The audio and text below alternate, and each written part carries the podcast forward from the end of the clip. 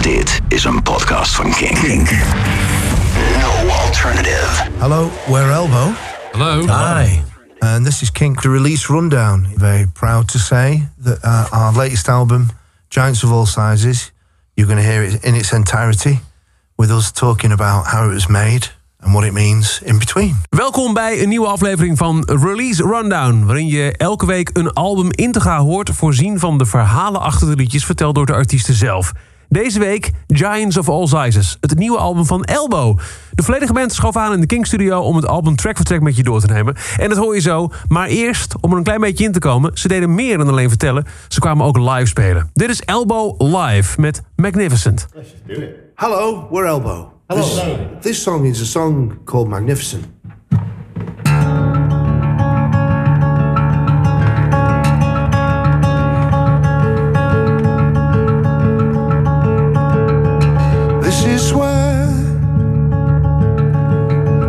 This is where the bottle lands,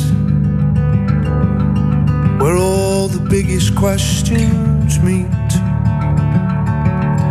with little feet stood in the sand.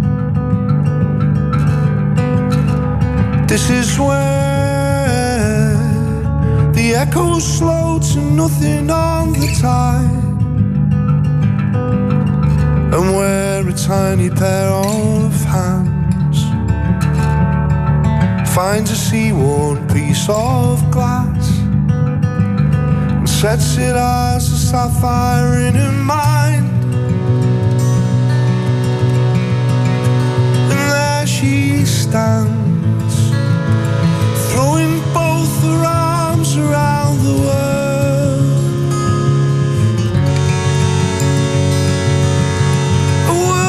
doesn't even know how much it needs this little girl. It's all gonna be magnificent. Oh, she says, it's all gonna be magnificent.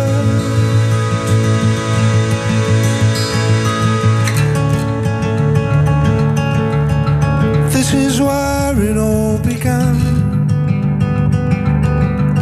to light your mother's cigarette, meant I got to touch her hand, and my heart, there defrosting in a gaze, wasn't built to be that way.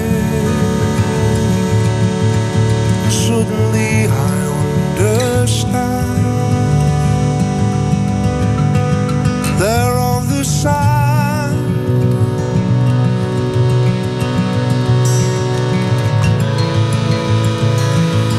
throwing both her arms around the world, a world that doesn't even know it needs this little girl. It's all gonna be magnificent.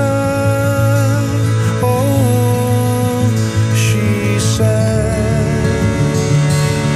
it's all gonna be magnificent. She said, it's all magnificent.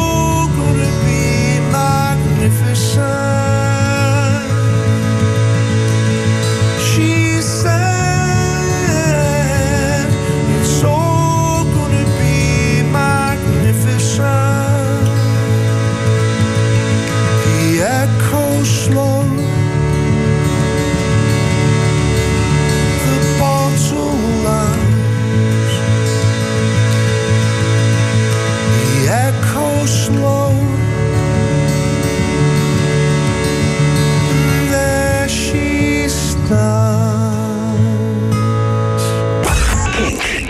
Release Rundown. Welcome. Thank you. Thank you so much for stopping by. Thanks for having us. This is the new album you've been teasing this, I believe it was the week before Pink Pop, that you just put on a little video on Instagram. Ooh, new music. And it was all just guessing, is this going to be a one-off song or whatever? And then we spoke at Pink Pop and you told me, well, it's going to be an entire album, it's going to be there in the fall. And I remember you saying, there you go, a scoop for Kink. There you go. And I still remember that one because we just started out the station. One of the first big bands to take place in front of my microphone. We're very proud. Well, I was very proud, and let's go full circle and now discuss the album, Giants of All Sizes. Before we kick off with track number one, what can you tell us about the title of the album? Giants of All Sizes, where does it come from? What does it mean? The main themes of the record are against the backdrop of what's happening in the UK as regards Brexit and the uncertainty, really, and the bewilderment of leaving Europe and the division it's caused at home. Against that backdrop, the personal matters tackled in lyrics are the passing of my father, and then while we were making the record, two of our close friends died. In the space of 8 days of unrelated circumstances. It's a record about grief, and it also takes in a train suicide. I was on a train that somebody went under. That's the theme of one of the songs. It's full of bewildered questions. It focuses on that feeling of rudderlessness that comes with mourning. And there is a sense of mourning over the UK leaving Europe. It's a darker record than perhaps we've made before. It also tackles my reaction to the Grenfell Tower disaster, in which, if anyone's unaware of it, a tower block in London, through a series of catastrophic oversights, went up in flames, killing over 70 people. And they essentially died for being poor in the richest borough in the country. And it's the most stark, disgusting and alarming example of the... what's the word? The difference in living standards in our so-called civilised country. It's not pretending to speak for any of the survivors of the Grenfell Tower or the Manchester bomb attack. It actually questions what good is songwriting in the face of such things. So in a weird way, I lyrically denounce what we're known best for in that song. So a dark record. All of the lyrics are a reaction to the darkness in the music that we found ourselves making. And it's not to say there isn't salvation in there. It's just a little while through the record before there is any salvation. Kink release rundown. Track number one, Dexter and Sinister. Yeah, so this really is kind of like an overture for the rest of the record in terms of its themes and also what it does musically. We went to Hamburg to write some of the record. I'd say half the record was written in Clouds Hill Studio, Hamburg, which is in the middle of an industrial estate. And again, a bleak backdrop, which sort of summoned this rock. We're all into our rock. We're all into our progressive rock. And we decided to lead the album with this tune because we allowed ourselves to dig in and experiment and play. Dexter and Sinister is the overture for the rest of the themes of the record.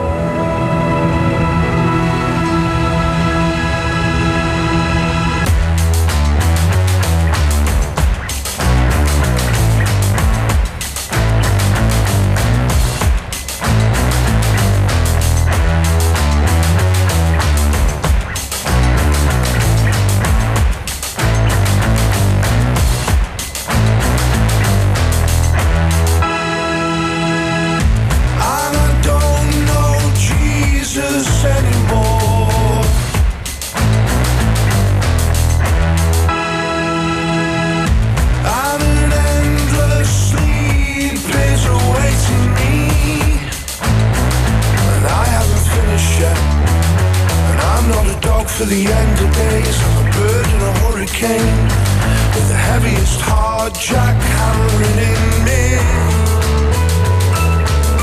And I don't know Jesus anymore. All together.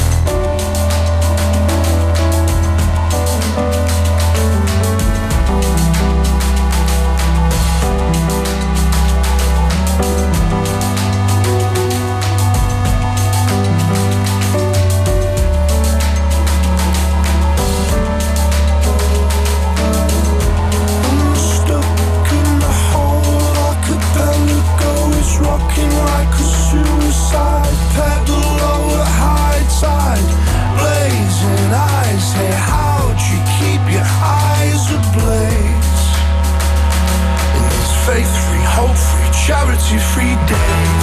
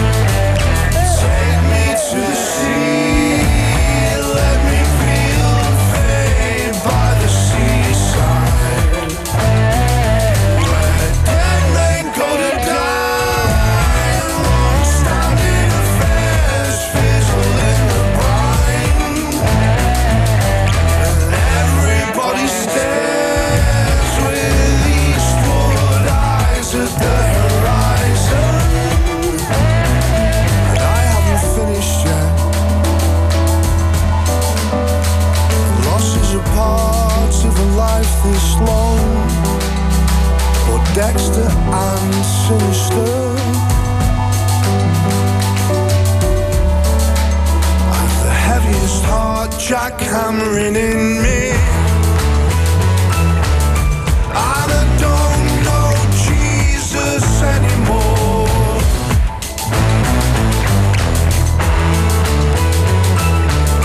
And I don't know Jesus anymore.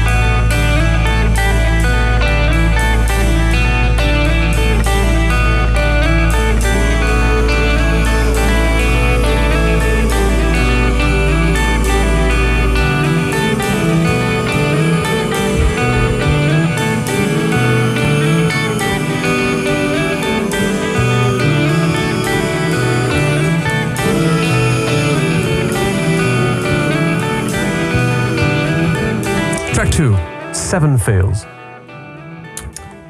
Who wants it? So Seven Veils went through lots of... Well, it was probably the trickiest song on the album to really nail. It went through loads of different... what's the word? Incarnations. It was an upbeat poppy number at one point. The chords are quite simple, really, and the shift in the chorus is really simple. That we thought, you know, it seemed to lend itself to that. And then, but it sounded a bit like it went down a bit of a Barry Heroes route at one point. And then I can't remember at what point we decided to strip it back, but we did. We stripped it back. It was really like the 11th hour. It was kind of like, this isn't going to make it the way it is, and we've really tried to wrestle with it for such a long period. And it's one of those things that's happened before. It happened with Grounds for Divorce, where they go through all these different moves and stuff like that, and suddenly it's like, right, let's be completely free in what we do with it, and if it doesn't work, then it's not on. And so we kind of stripped it back completely. The low sort of like thumping, you know, like bass that you hear, the kick and stuff like that. That was a beat in a similar pattern, and it was one of those things where it's like, right, we have to turn this around completely, or it's not going on. And it was actually probably days before we finished the whole record. It kind of like just kind of made it on and became a favourite. What would have happened if it didn't make it? Would have been an 8-track record, or did you have some spares? No, we had quite a few tracks, all up to a certain point. We always do about three-quarters way through the album.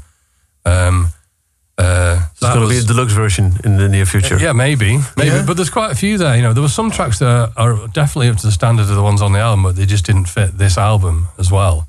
It's not like they weren't good enough, so we knocked them off to 9. It was what was best for the album at the same time. Yeah, the title comes from a song that didn't make the record. It's talking about my son and my dad, and they are the Giants of All Sizes, I suppose, and that extends to all the important people in all of our lives, and the fact that we're all giants to somebody as well, you know. That's where the title came from a song that's not there called Man in a Suitcase, which might materialise at some point.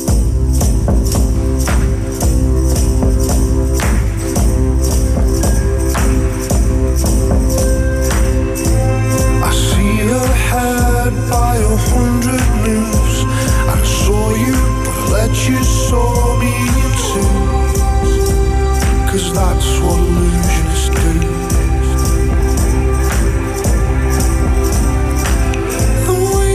Me when you lost another Valentine. The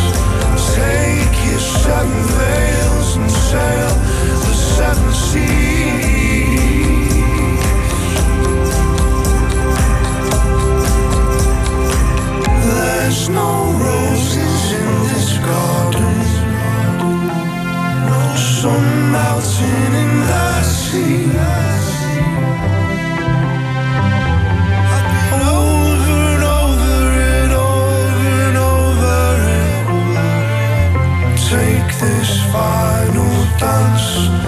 Take your seven veils and sail the seven seas. The third track obviously made it. It's the first big single, Empires. So Empires was one of the ones that came out of Hamburg when we went over to Hamburg for the... It's a hamburger. The hamburger. And it was a sort of one that we... It was a sort of groove-based one that Al, Alex Reeves, who's been playing with us for a few years now, we worked very closely with him on this one, plus a couple of the others, and it came together sort of working in the room. Yeah, it was that one and the last track on the album, Weightless, and another one I think was sort of seemed to be the sort of foundations of the album in that way. So yeah, it started in Hamburg. It sounds like the environment that we were writing in as well. Yeah, it does. It's kind of like it was this amazing studio, looking out across Hamburg, and we had all this really cool vintage gear, all these sort of like old analog synths and beautiful old vintage guitars. And it's probably different because I was there and I kind of like, I know the space that we use, but it does sound very much like it. Yeah, thematically, it was the first one of the songs finished really. And again, it refers to the situation changing at home and not being part of Europe anymore. It also refers personally to, I was wondering what my grief over my father was doing to my wife, which is, something you're not really taught to expect, because it was pretty relentless year, and of course in her supportive role, and we've got a little kid as well, it was trying to make light in a very gallows humour way of what was going on. And the chorus, if you like, although the verse is weirdly the chorus, how can a typical Tuesday be Day of the Dead? It was one of the things. You ask yourself these strange questions in the moments of shock at the beginning of grief.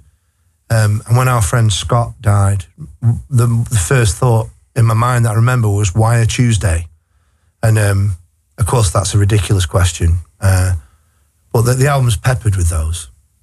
Could be lots of questions, I reckon, like why him, why now, why on a Tuesday? Yeah. Besides the effect that your morning probably would have had on your wife, did it also inflict your son in any way? I don't think so, because... What's his age, if you don't mind me asking? He's 2.5. Okay. So, no, I mean, one of the songs was written, the lyrics were written when I was in Vancouver, where my wife's an actress and she was filming there for 3 months. And it was in those 3 months that my dad died, and I knew he was going to die. And I don't have any feelings of guilt or regret. I was in the right place with my family, supporting my wife. But it was very difficult to be on the other side of the world. But Jack talked for the first time, walked for the first time in Vancouver. There was plenty of joy threaded through not just the couple of years in the making of the album, but the making of the album itself. It's heavy material, but it's really good fun to play this heavy material. Kink Release Rundown.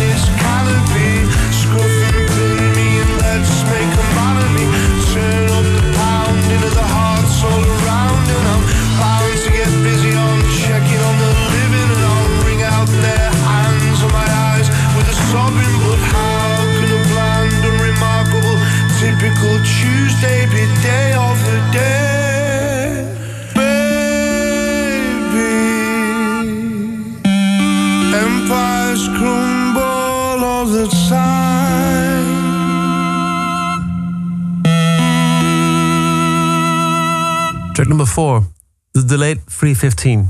Probably about the train suicide, I reckon. Sure. Yeah, the Delayed 315, as well as working in Hamburg at Clouds Hill, we all write individually, kind of all the time. We never stop writing and sending each other ideas, hoping that they're going to like something you've put to tape. Yeah, it's a loud silence when you throw an idea out and nobody responds. Yeah, it really is.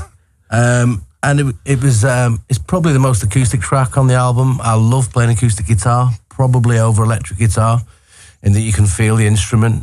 So I started that sort of hypnotic rhythm part. I often go there, actually, rhythmically, don't I? Yeah, yeah. Not dissimilar of sort of Floydy echoes, kind of hypnotic draw you in.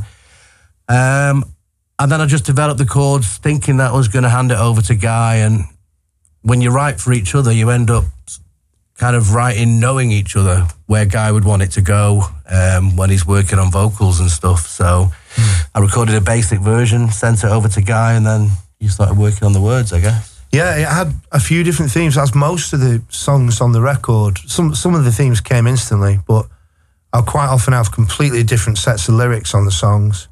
So this one was, it felt like a train. So I was working, because I commute from London to Manchester in order to work with the guys. I never call you the guys. Where the fuck did that come from?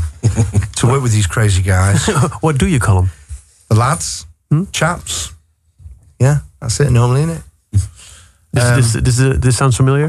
I noticed when you said that it didn't sound quite right. Well, apart from anything else, it's my name, isn't it? You know. But in any case, yeah, so I was working on... the working titles are hilarious, right? So the lads, it has to have a name, but these names end up on a board, one in Manchester, one in London, for months, years sometimes. So I do encourage the lads to give the tunes interesting... Encourage? Encourage, yeah. I suppose you do, yeah. Yeah, by taking the piss when they're as disastrous as... Pram. Hey, nothing wrong with Pram. So, yeah, the Delayed 315 was called Pram. That's because a pram had just arrived from my little girl, I think, and looking around the room, what can I call this piece of music? So I think it should have stuck. Well, very, very touching, very touching. But I was working on it on the train whenever I was on the train, and then the train stopped because somebody had thrown themselves on the tracks, and I was pretty appalled by the reaction of the people in the carriage. They were kind of looking at their watches and tutting and even using the inconvenience as a way of meeting one another. While there were really young policemen taking a mangle corpse from underneath us, you know, and it was, again, as with Grenfell, it was sort of, I found myself, and actually with the fact that we thought, the Brexit thing, nobody expected it. And it's because I realised my acquired privilege has blinkered me to what half the country feels like. And, you know, I honestly believe that the decision to leave Europe was just a vote against the state of play rather than a vote for something. You know, human beings don't like change. And half of the country is unhappy enough to gamble everything on any kind of change. So... the way that we feed ourselves our own news these days is what's divided, not just this country, the whole world at the moment. So again, it was about that dichotomy in living circumstances within a society.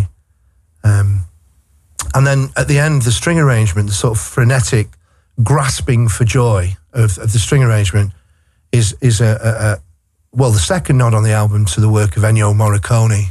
He comes up in our writing all the time. So yeah. Wow. I do look forward, by the way, now to an Elbow Greatest Hits album where all the titles that, as we know them, have been swapped out by the working titles. Yes. Well, you can look forward to cleaning products. What else? Days of the week. The words pulse and throb, stomp.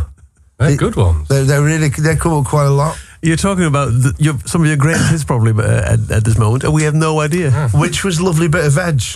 That was...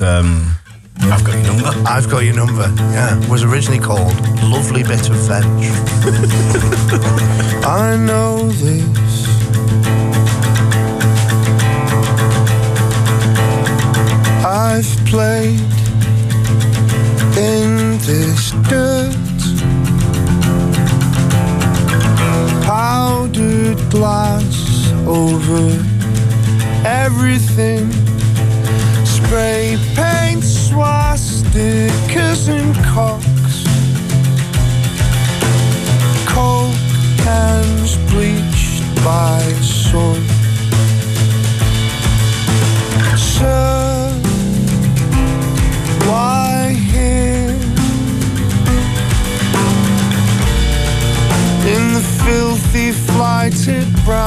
head.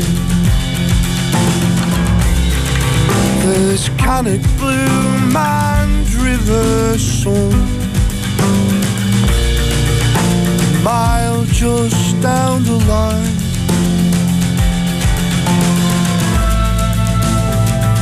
First class touch, more coffee, more apologies. Pale-faced kids in rubber gloves,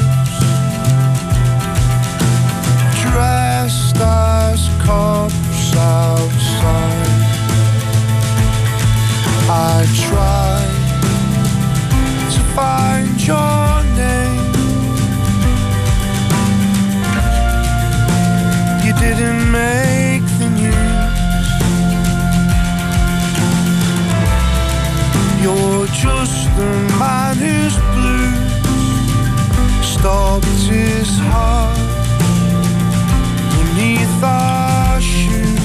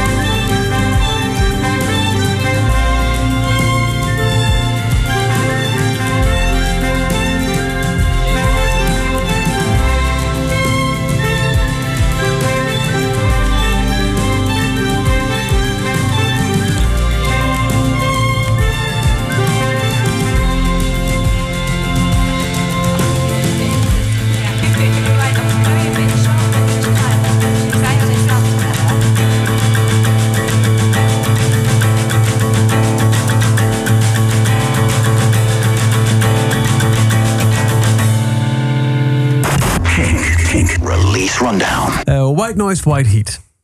Yeah. Another one that went through many, many changes.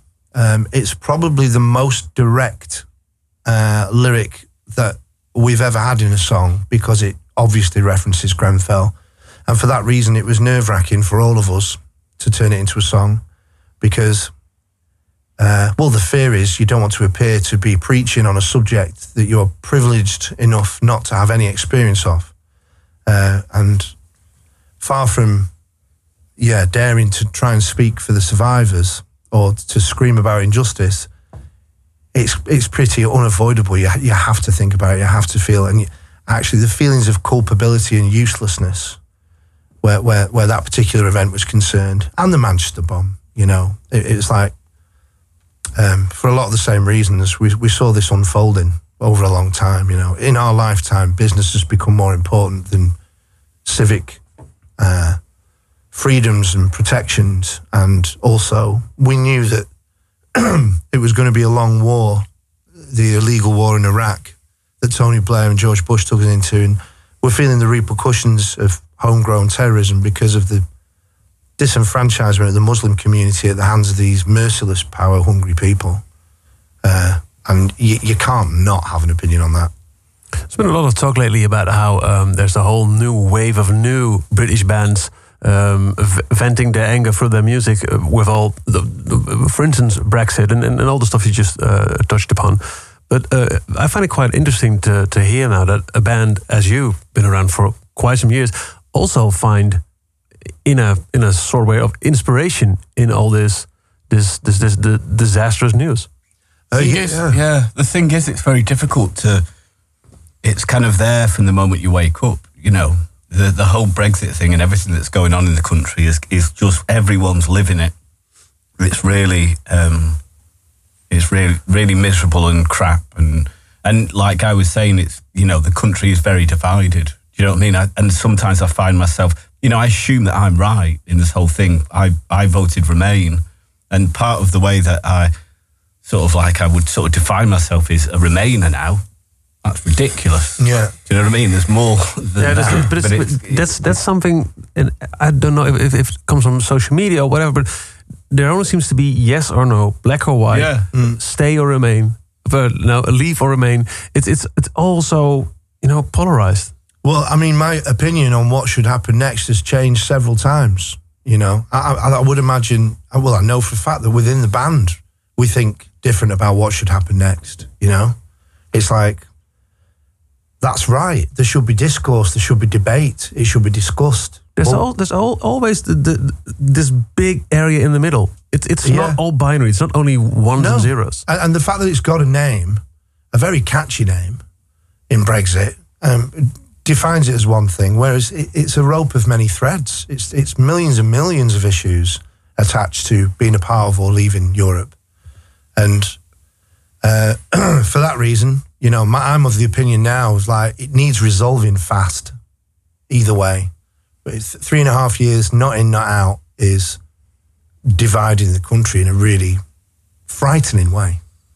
And we've got a load of issues that need taking care of aside from that. Lots and lots of social welfare issues. They reckon 130,000 people have died prematurely as a result of, and this is the Office of National Statistics, this isn't partisan, 130,000 people died early because of cuts in social welfare in the UK in the past 10 years. So it's like, we need to address that. And while we're talking about Brexit and in and out, there's no resolving it.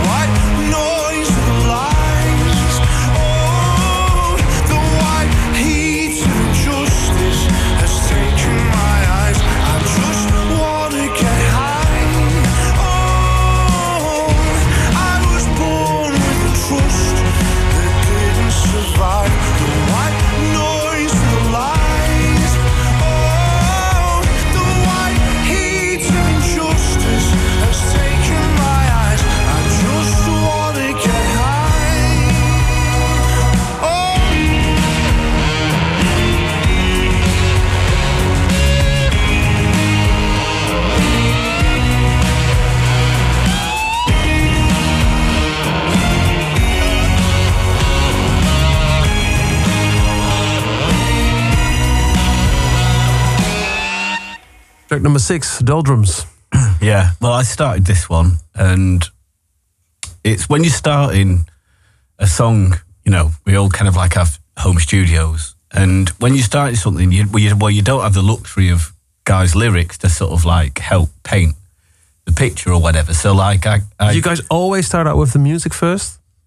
Pretty much. Okay. That's how it's ended up. Yeah. Yeah. Okay. Has there been any occasion where we haven't? Yeah. Puncture Repair was lyrics first. Not recently, but it used to be a little bit more. But it's probably 98% of the time. Yeah. Yeah. I think going back to White Noise, White Heat as well, it was because the lyric was so strong that we had so many versions of the song. Yeah. Because it had to make it on the record. That probably keeps it. Yeah, that probably keeps it in the arena. Yeah, but Doldrums is an example of a good working title, right, and that's why it ended up staying. So, like, I'd found out about this area in the Pacific, the Doldrums, where apparently like sailors go mad and stuff like that because there's no wind, and and the sea is so still and tranquil, and the sky apparently you can't really tell the difference. You know, beyond the horizon, there's no difference, and I love the idea of this place. It sounds absolutely fascinating. So I used that to try and inspire me to sort of like write something that to me sounded like that. So it's just like a detuned Spanish guitar played very sloppily, and that's kind of like how I thought it might sound. It does sound like that. It does. It's a big part of Pete's writing style. It's often very sort of smacky sort of, isn't it? Sort of like droning. You like that dark, uneasy, repetitive thing. You know, a lot of the music Pete likes is like that, and that we all like, but specifically Pete. So all the vocals I tried on it over and over again, I was meeting that mood. I was singing very low, and I kind of thought, we've been here before and we've done it. You know, I've done it better than I'm doing it, and then while I was in Vancouver, gets a bit of a kick in really on this song. Because of where my head was at with my dad and everything. But the old part of Vancouver, because it's a very aspirational city, on its Wikipedia page it's described as a beta global city because of its location. But the old part of town is where there's a massive drugs problem, a huge homelessness problem. And there is in most Western cities, but you expect more of Canada for some reason. And also, because of the fentanyl crisis, the prescription opioids crisis, it's not young, mentally ill men, which it is in most cities. It's 85-year-old women in wheelchairs who've had to go to the street for their fix. And there is, again, such a massive disparity in the standards of living in Vancouver. And I witnessed a very wealthy student walk through a crowd of junkies, and she didn't pause, wondering if they'd get out of the way. And they didn't pause and got out of the way, like an automatic door. And it upset me. And I was really drunk. And the first and second time I sang the first verse is the one that ended up on the record. And rather than meet the music in tone, I gave it a kind of an angry thing, which a lot of people have compared very flatteringly to what John Lennon did a lot. But he wasn't consciously in my mind. Well, I want to know, you had this specific place in your mind, eh? The Doldrums were, like you said, the No Line on the Horizon, which is... You too. I thought I knew that one. And then a guy comes in with his interpretation and his lyrics. That might throw out the entirety of the music that you wrote based on that specific location. Is that weird in any way? No, because I didn't have any idea. It's like with all of us, you kind of like give a piece of music to everyone, and it's kind of like what I had no idea what Guy could possibly do, and what he came back with was far, far better than I thought he would. I mean, it was just because it's completely at odds with it. That's what's really special. And if he'd gone down the same road that I was going down, then it wouldn't have worked. It would have it wouldn't be so special. And for you personally, is the song now about Vancouver or still about the Doldrums? The Doldrums. Okay. I'm glad that it's I'm glad that it's kept that title. Nice. Wake away.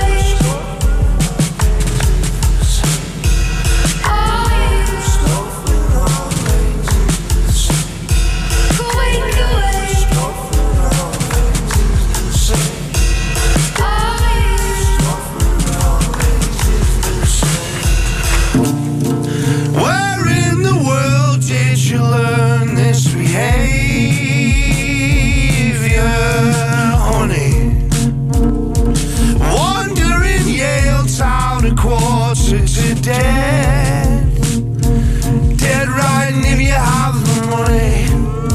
There's always a cat in a hat who can save you from yourself and from the world, from making decisions using your head.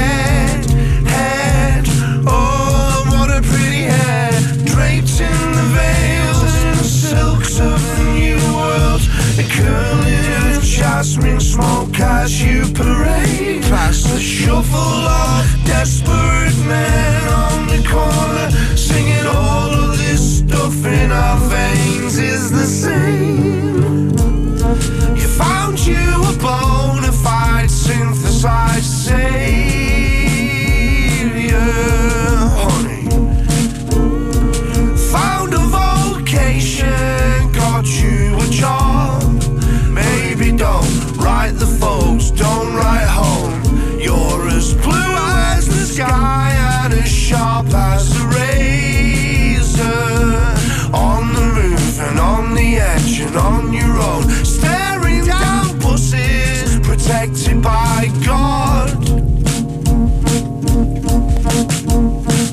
Draped in the veils and silks of the new world, a curling of jasmine smoke as you parade past the shuffle of desperate men on the corner, singing all of this stuff in our veins is the same. Like you were dragging a stick down the railings, green eyes and rubber necks covered in grain. You Moses the Red Sea of man on the corner, singing all of this stuff in our veins is the same.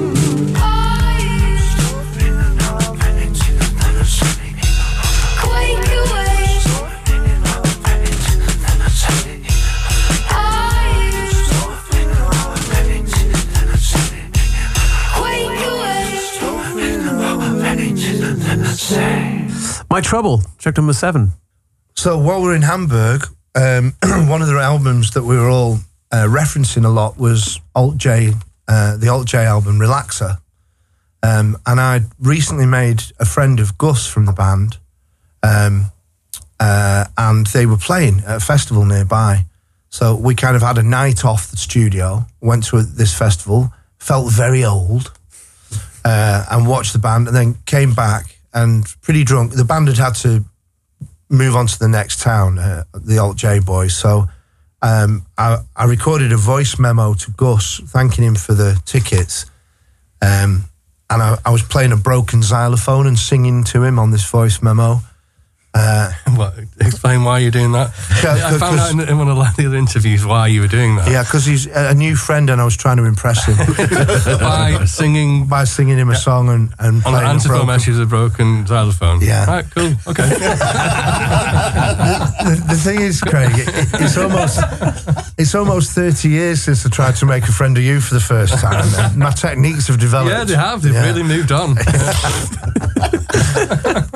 But I listened back to it, and the compression on my iPhone had done something funky with the sound. Had done something weird with the sound. So I sent it to Craig and said, "Can you get a loop out of this?" And it's the clunky, quirky loop that runs right the way through the song.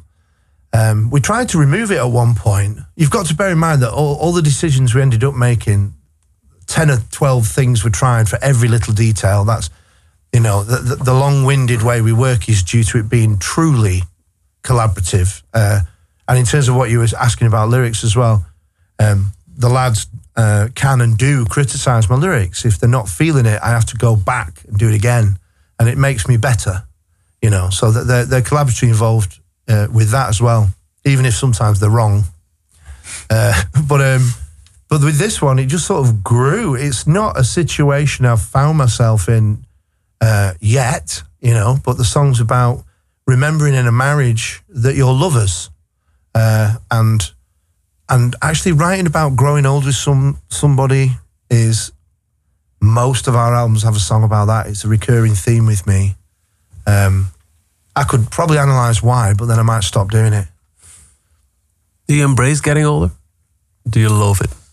I love it. You love it? Yeah, yeah. I mean, it's going a bit fast now. It'd be good if it slowed down a bit.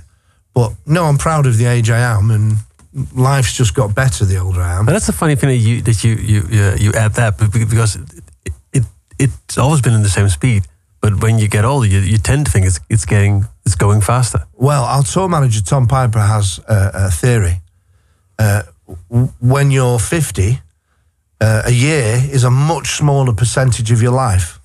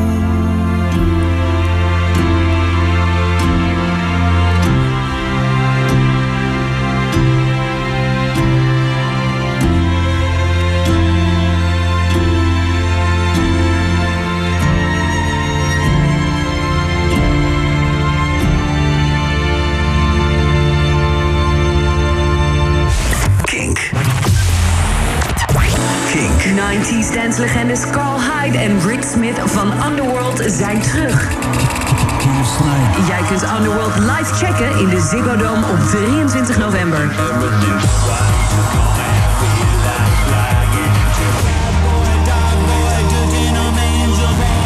I'm Carl from Underworld and you're listening to Kink. Wil jij erbij zijn? Luister naar Kink, download de Kink-app en stuur een berichtje met Underworld naar de studio. Kink, no alternative. 10 uur. Deze hele week kans op kaarten voor Tool in New York. Kink, Kink. Welkom. Dit is Kink. Kink, Kink. Release Rundown. Kink. No alternative. Under on the Road. Under on the Road, I wrote at my house. Not all of it. I started it at my house. So I did it's the drum programming and the synths and the chords and stuff. So I can't remember where it came from exactly. I just remember sitting down thinking... I mean, we've experimented with some drum loops and programming before, but I just remember thinking, this has got to sound like nothing we've ever done. And that was the only thing I had. And then I gradually got pissed and woke up with that in the morning. So, and then these lot seemed to like it. And then, it's excellent. So we had this sort of spitty sort of electronic beat thing going on that I'm not quite sure what. I don't know if you tried anything before the idea about the group vocal. I did. I had the whole diary entry, didn't I, about the fishermen in India? That's right, yeah. So I wrote, I was out in Udaipur with my wife and I witnessed this guy fishing a lake with a huge net, floating on a tractor in a tube and powering himself across the lake with ping pong bats. And he was holding the net in his teeth and he was doing it really quietly as to not disturb the wildlife. And he's like this thin figure like a... And I wrote this really detailed account of it. I know right now in Udaipur, a man as thin as mist rose across a glassy lake at an ancient patient pace. And I was really proud of it. And then finished it and realised it sounded like, I've been to India, yeah. So I trashed it. And then the lyrics that did come were, Doronda Road is between my house and my son's playgroup. And I was with my son on the bus, and it happens. It happens when you've got kids. Everything they said is true. And I had this feeling of elation, and I couldn't remember being happier than that moment, just looking at the little bugger. And also, I sing to him whenever we're doing that bus route. We're under on the road. We're under on like that. So it just became this really simple thing. And then we invited the Plumedores to sing. Or the backing vocals on that, and indeed the lead. The Plumedores is Mark's other woman, Mark's other band. Yeah, side projects of mine. In fact, we wanted male voices on it, didn't we? Yeah. Specifically. I would have never suggested bringing my other little band in, but I think Craig did. Yeah. Let's get him in, because a big part of what the Plumedores do is sort of vocal harmonies. Yeah, because I've heard Plumedores live quite a bit, and they sound great. Yeah. You know, they just really gel well. And then I thought production-wise it'd be nice to have something really in contrast to the in-your-face spitty beat, and we thought some sort of reverby group male vocal thing. I think maybe even someone mentioned Fleet Foxes in a vibe. And then they nailed it, and after that did you put the guitar on, and that was swamped in the same reverb. So it just the contrast is really nice on that. Yeah, the guitar again was just to jar with the spittiness of the beat.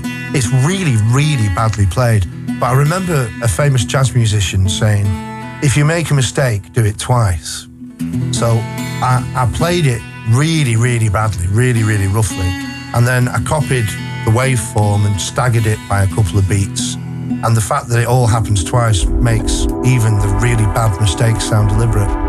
So really what I was doing was I took Craig's Sistine Chapel and I took a spray can to it.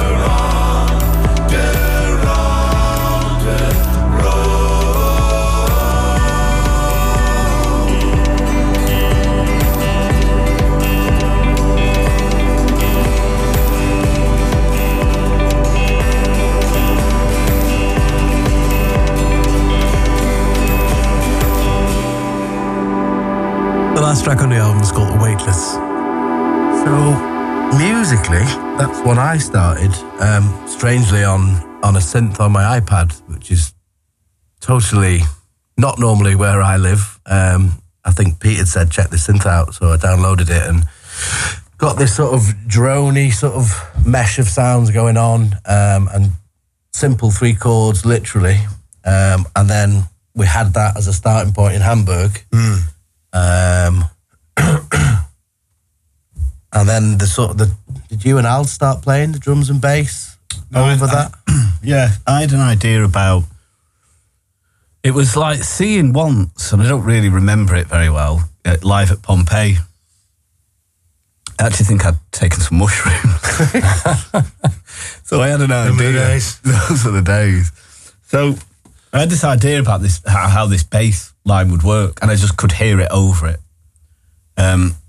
And I think me, Al, this was in Hamburg. Yeah. I remember you and Al performing it, and it was hypnotic. We were all banging our heads as you were writing it with Al. Yeah. It was one that we knew very early on would end the album. Yeah, and its title and the word "weightless" comes from the gap in the groove.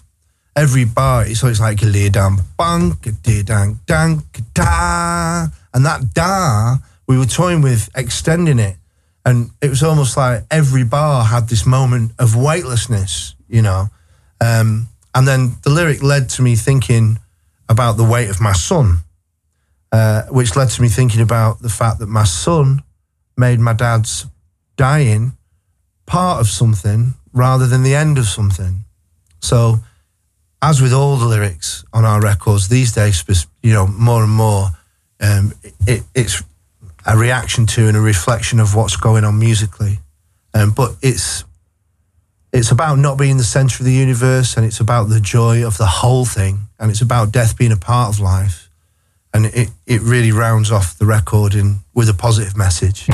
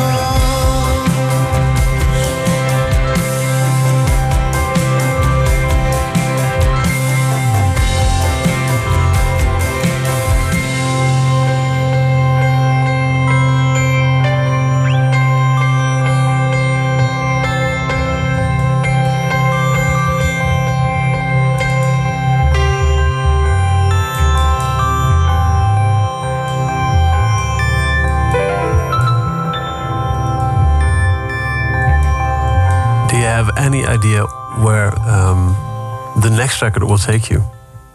Is this because this is such a dark record? We've talked about this. We've talked about the fact that I think right from the beginning with this album, we kind of decided that we weren't going to go down the route of, you know, like looking for singles and stuff. We wanted to go slightly more left field and make it something that we were really proud of. The end point is exactly where we wanted it to be, and that's never really the case. I don't think it is with anyone, really. It's kind of, you kind of go where you go, do you know what I mean? So me and Guy were talking about it anyway, and we were kind of like saying this album and how it's been received has made us really excited for the next set of writing, because we can go further down that road now, and which is fun. Sorry, Pete. As we said before, there are quite a few songs that didn't make the album but were equally as good as what's on the record, so we'll probably start there. Yeah, and I think, again, echoing what Pete said, the fact that it's connected and people have got it, and the reviews back home have all been great, apart from one twat who reviewed it without listening to it. His link expired 2 days after he reviewed it. I'm coming for his ankles in a pair of hobnail boots. But apart from him, it was rave reviews. It really has landed well and connected. And he spoilt it, didn't he? Yeah, the son of a bitch. Yeah, and but it's like, in terms of where we can go, it's like, I mean, strangely, we were saying that Little Fictions felt like it was rounding up a body of work for us. We were saying that when the record came out, and it turned out it kind of did.